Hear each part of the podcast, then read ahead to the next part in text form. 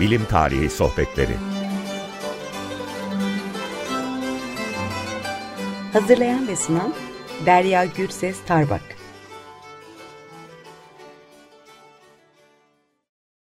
Herkese merhaba.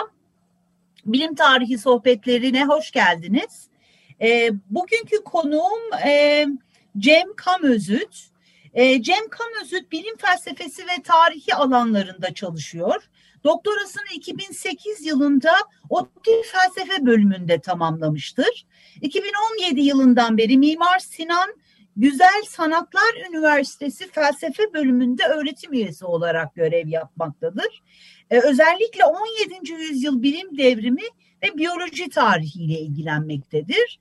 Ee, zaten Cem hocamızı konuk etmemizin ana sebeplerinden bir tanesi e, bugün bilimsel devrim ve paradigma kavramı konuşmak istediğimiz içindi. Dolayısıyla hoş geldiniz demek istiyorum öncelikle Cem hocamıza. Çok teşekkür ederim. Sağ olun beni davet ettiğiniz için. Ee, rica ederiz. Ee, şimdi bu e, 17. yüzyıl bilimsel devrim meselesi e, benim de çalıştığım bir dönem, benim de çalıştığım bir e, konu aynı zamanda. Dolayısıyla hani arada benim sizinle aynı fikirde olmadığım ya da çok aynı fikirde olduğum yerler olursa heyecanımı mazur görün lütfen. Estağfurullah ne demek. Çok sevinirim. tamam. Şimdi e, ilk tanımla başlayalım istiyorum ben. E, dinleyicilerimize e, bir hani açılım yaratmak için 17. yüzyılda yaşanmış bilimsel devrimi tarihçiler nasıl tanımlıyor? Hani popüler anlamda bildiğimiz şekli evet ama tarihçiler nasıl tanımlıyor? Yani devrim olduğunu düşünenler kimler, olmadığını düşünenler kimler ve neden? Bize bir e, açıklayıcı bir, bir bilgi verebilir misiniz hocam? Elbette. Şimdi şöyle şeyler söyleyebilirim. Yani 17. yüzyıl bilim devrimi derken kastettiğimiz şey tabii e, biraz tarihi nasıl yazdığımız, e, olaylara nasıl baktığımızla ilgili. Şu konuda herkes fikir. 17. yüzyılda Avrupa'da o dönem e, bilgiyle ilgili, bilgi edinme yöntemimizle ilgili, bilimle ilgili önemli bir şeyler oluyor. Bu, bu konuda bir anlaşmazlık yok tabii ama buna devrim mi demek lazım yoksa işte bir süreklilik mi var?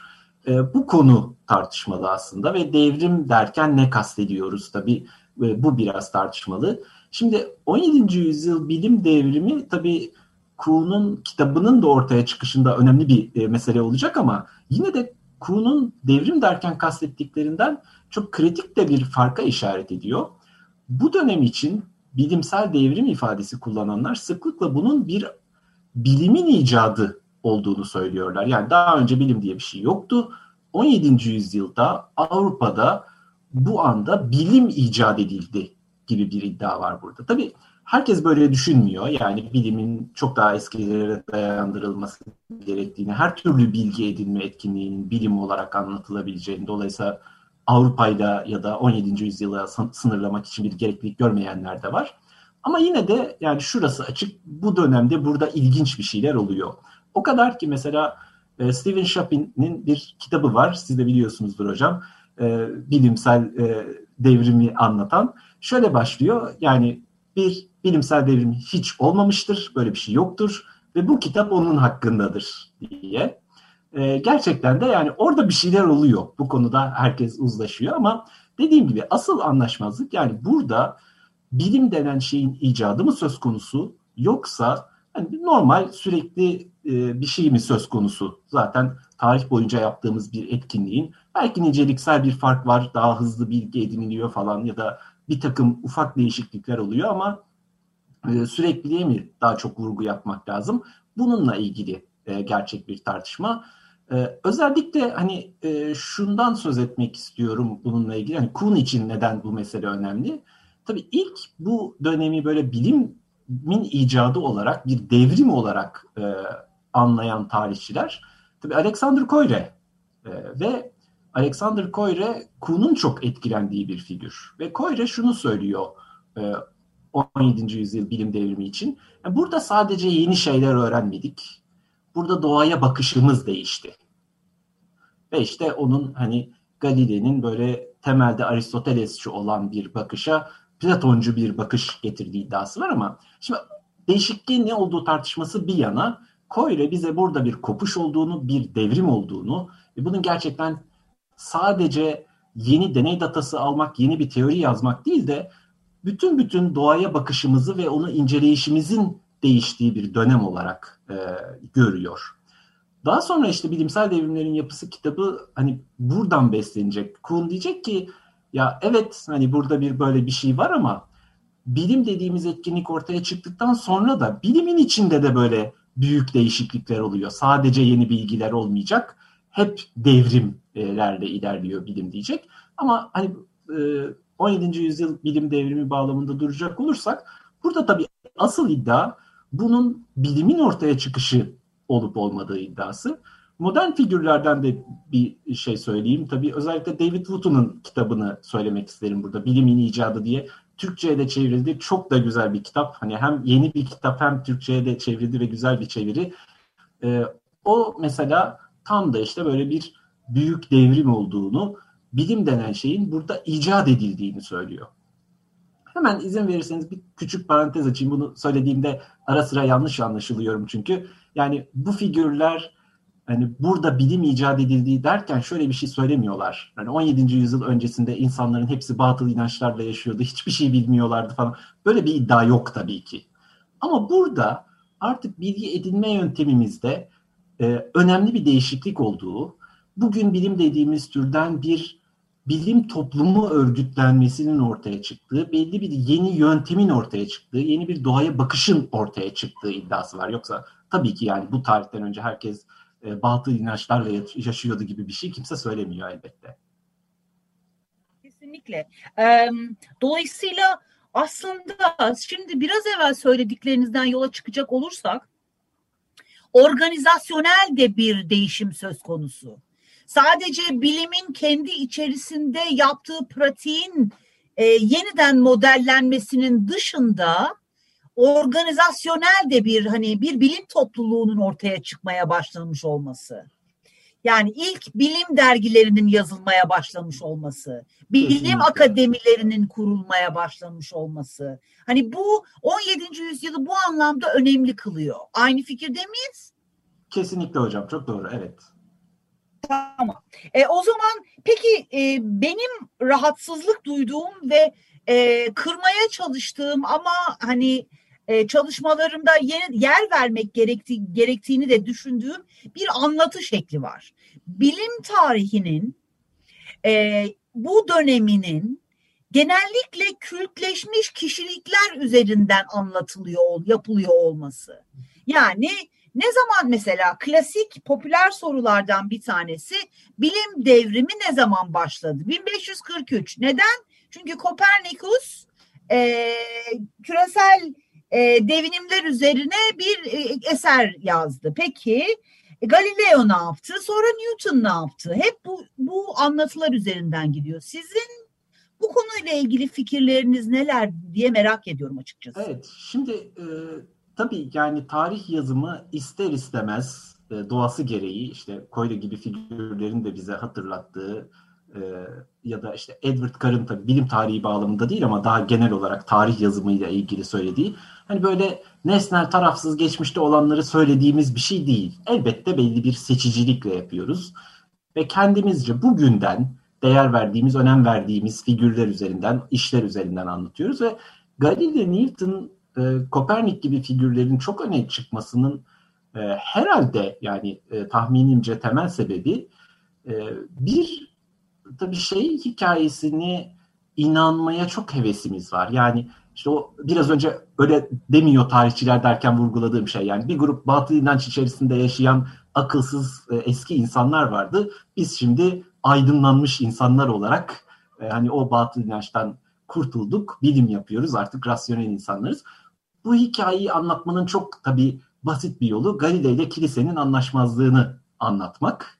Ee, işte pis yobazlara karşı e, aydınlık e, işte bilim insanı falan. Tabii o hikaye böyle değil. Bu, bu kadar basit değil. Çok daha karmaşık bir hikaye ama bu bize işte Galileo'yu çok önemli bir figür olarak gösteriyor. Gerçekten de o dönemin hani politik ilişkileri açısından e, dindeki tartışmalar açısından önemli de bir yerde duruyor. Hani Galile önemsiz demek istemiyorum ama bütün ilgimizin ona odaklanmasının nedeni herhalde bu hikayenin bize böyle bu anlamda hoş gelmesi. Biz o batıl inançları kırdık, ilerledik türü bir anlatıya güzel malzeme olabiliyor olması. Kopernik ve Newton için de çok bence benzer şeyler geçerli. Yani Kopernik aslında çok da Kopernik'i de bilmiyoruz. Kopernik hep Galile üzerinden biliyoruz. Yani Kopernik devrimini kim yaptı? Galile yaptı. Yani biz Galile'nin kiliseyle anlaşmazlığını okuyoruz. Ne anlaşmazlığı? Dünya mı dönüyor, güneş mi dönüyor? Sanki böyleymiş gibi konuşuyoruz. Dediğim gibi hani meselenin daha karmaşık olduğunu farkındayım ama o klasik biraz naif anlatıya işaret ediyorum. Tartışma ne? İşte dünya mı dönüyor, güneş mi dönüyor? E bu, buysa tartışma Galile doğmadan yıllar önce Kopernik bunu söyledi. E, dolayısıyla hani Kopernik de bizim için aslında e, yani Galile üzerinden anlattığımız e, bir figür. Newton bile öyle. Newton da Galile'nin başladığı problemi tamamlayan, projeyi tamamlayan figür. Yoksa gerçekten de Newton'da da çalışmıyoruz. Bence bence biraz e, hani bu figürlerin özellikle bu üçünün üstünde çok duruyor olmamızın nedeni hani Galile'nin bize şu kiliseyle bilim din düşmanlığı için güzel malzeme sunuyor olması. Güzel malzeme sunduğundan da emin değilim ama hani o klasik anlatıda öyle duruyor olması diyeyim. Ve bu klasik anlatı çok uzun sürede ayakta kaldı kesinlikle. Bu, çok doğru. E, e, yani bunun üzerine e, verimli bir konuşma yapacağımız başka bir programda olabilir aslında kesinlikle. Evet, çok güzel olur tabii. Şimdi, evet çok da ilginç olur. Şimdi ama bugünkü e, kitabımız üzerinden bir konuşmaya devam etmek istiyorum. E, siz biraz evvel zaten bahsettiniz.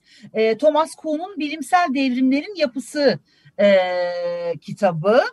E, şimdi bir m, kavramsallaştırma var Thomas Kuhn'un kitabında.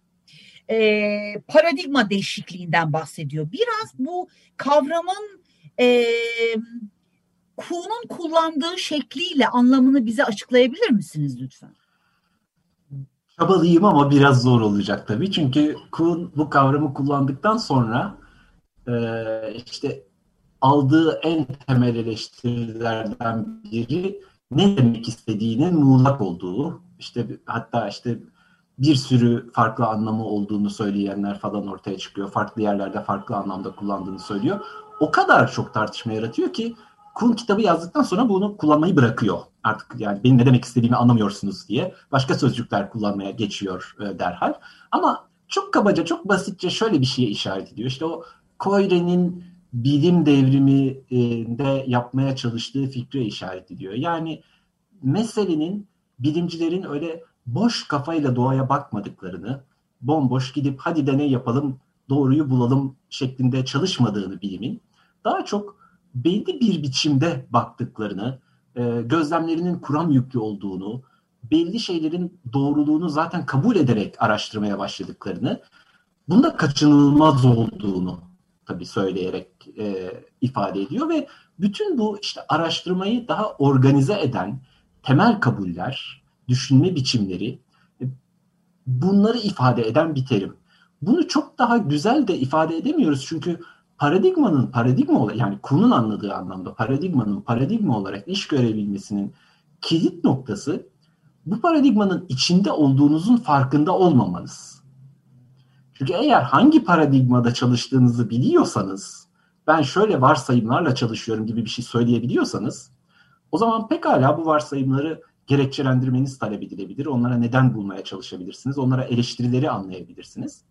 Ama Kuhn'un söylediği bu paradigma biraz şöyle bir şey siz onun varlığından bile haberdar olmadığınız için nesnel tarafsız işte e, bilim yaptığınız iddiasıyla ortada durursunuz. Bir eleştiriyi anlayamazsınız bile. Paradigma böyle çok kuşatıcı, çalışmanızı yönlendiren bir şeydir. Ee, tabii e, yani hemen çok basit bir örnek vereyim. Mesela Galilei ile Kepler arasında bir anlaşmazlık var. E, gel git olaylarının niye olduğuna dair. Kepler diyor ki işte ayın çekim kuvvetiyle oluyor. Galilei bunu bilimsel bir sav olarak ciddiye almıyor. Çünkü çekme diye bir kuvvetin varlığını kabul etmiyor. Yani nasıl olacak? Oradan mistik bir şey mi bu? Uzaktan etkiyle nasıl gerçekleşecek? Bir tek itme vardır. İtme bile temas yoluyla olur. Yani bir şeyin olduğu yere başka bir nesneyi koymaya çalışırsınız. Aynı anda aynı yerde iki nesne bulamadığı için işte ilkini iter. Temas yoluyla mesela buna mekanistik dünya görüşü diyelim. Her şeyin böyle açıklanması gerektiği kabulü daha bilim yapmaya başlamadan, gözlem yapmaya başlamadan, teori yazmaya başlamadan var olan bir şey. Dolayısıyla bu anlamda bu işte sizin çalışmalarınızı yöneten ama kendisi deneye tabi olmayan, gerekçelendirmeye tabi olmayan bir şey. Ve tabii hep geçmiş paradigmalar hakkında konuşabiliyoruz. Çünkü dediğim gibi bir kez ortadan kalktıktan sonra ancak o görünür hale geliyor. Şu an içinde bulunduğunuz paradigmayı göremiyorsunuz. Böyle Kuhn çok kapsayıcı bilimsel çalışmayı yöneten ve bilim toplumunun e, tamamını kuşatan bir takım e, düşünme biçimlerinden bahsediyor. Doğru. Ee, ama tam anlamıyla tam da bu noktada e, yaptığı tespitle Kuhn hem bilim felsefesi hem de bilim tarihi alanlarının arasında bir yerde kalıyor. Doğru da yani ben, nasıl, ne düşünüyorsunuz bu konuyla ilgili? Evet. Yani Kuhn tabii şöyle bir şey yapmak istiyor. Ee, bilim felsefesi ve bilim tarihini ayırmamak gerektiğini düşünüyor. Çünkü bilimin yöntemi şudur diye bir şey söylediğinizde ve gidip Galileo'nun ya da Newton'un ya da Darwin'in buna uymadığını bulduğunuzda ne diyeceksiniz? Şimdi bunlara kötü bilimci derseniz biraz tuhaf olur tabii. Yani bunlar da iyi bilimci değilse kim bilimci? O zaman bilimin yöntemi dediğiniz şeyi bulacağınız yer bilimin tarihi. Ama aslında burada çift taraflı bir etkileşim de var. Yani önce tarihe bakalım da diyemezsiniz. Bilimin ne olduğuna dair bir fikriniz olmadan yani niye gidip Newton'a bakıyorum da işte Michelangelo'ya bakmıyorum bilimin nasıl çalıştığını anlamak için. Çünkü önceden bilimin nasıl bir etkinlik olduğu, ne amaçladığına dair de bir şeylere sahip olmam lazım. Dolayısıyla bilim felsefesi ve bilim tarihi birbirinden ayrılamaz bir biçimde iç içe geçmiş etkinlikler olarak sunuluyor Kuhn'da. Tabii paradigmayı da işte buradan buluyorsunuz. Yani nasıl olur da Newton şunu göremez sorusunun cevabı Newton'un çalıştığı paradigma onu görmesine izin vermiyordu gibi bir şey olmak zorunda artık. E, dolayısıyla ona bir irrasyonelite ya da tembellik ya da kötü gözlem atfetmiyoruz. Ama kaçınılmaz olarak belli bir paradigma içinde çalışıldığı için o paradigmanın onun çalışmalarını nasıl yönlendirdiğini anlamak istiyoruz ve onun işte bilim tarihi yazarken onun kafasının içine girmeye çalışıyoruz. E, Kuhn'un tam kendi ifadesiyle. Bunları böyle ayrılamaz biçimde iç içe geçiriyor. O zaman şöyle bir tavsiyeyle eğer aynı fikirdeysek şöyle bir tavsiyeyle bitirelim.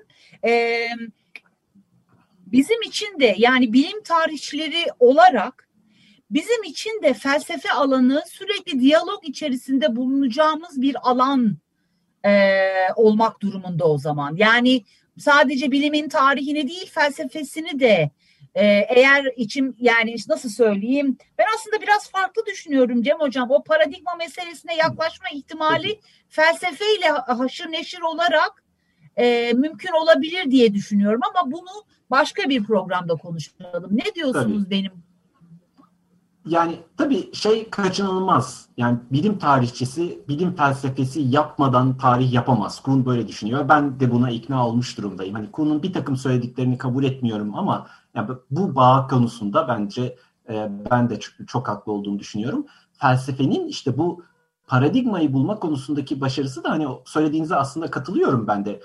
Kuhn'un kendisi de söylüyor. Zaten devrim dönemlerinde işte bilimciler felsefe yapar diyor. Felsefe yapmak ne demek? Paradigmayı sorguluyorlar çünkü. Yani o paradigmayı görünür kılacak olan şey felsefe. Çünkü tam da dediğim gibi deneyde çıkmıyor. Deneyi zaten paradigmayla yapabiliyorsunuz. Dolayısıyla size felsefe lazım paradigmayı görmek için. Bilim tarihçisine de felsefe lazım. Tabii bilim felsefesi olmadan olmuyor tabii ki. Kesinlikle. Size çok çok teşekkür ediyorum. Ee, harika bir sohbet oldu. Yeniden bir program yaparız diye umuyorum. Ben teşekkür ederim hocam. Çok sağ olun. Umarım fırsatımız olur tekrar görüşmeye. Hoşçakalın. Tekrar merhaba. Açık Radyo program destekçisi olmak ister misiniz? Açık Radyo'nun bağımsızlığını sürdürmesi için elzem olan destek programının detaylarını radyonun web sitesinde bulabilirsiniz. Şimdiden teşekkür ediyoruz programcılar olarak.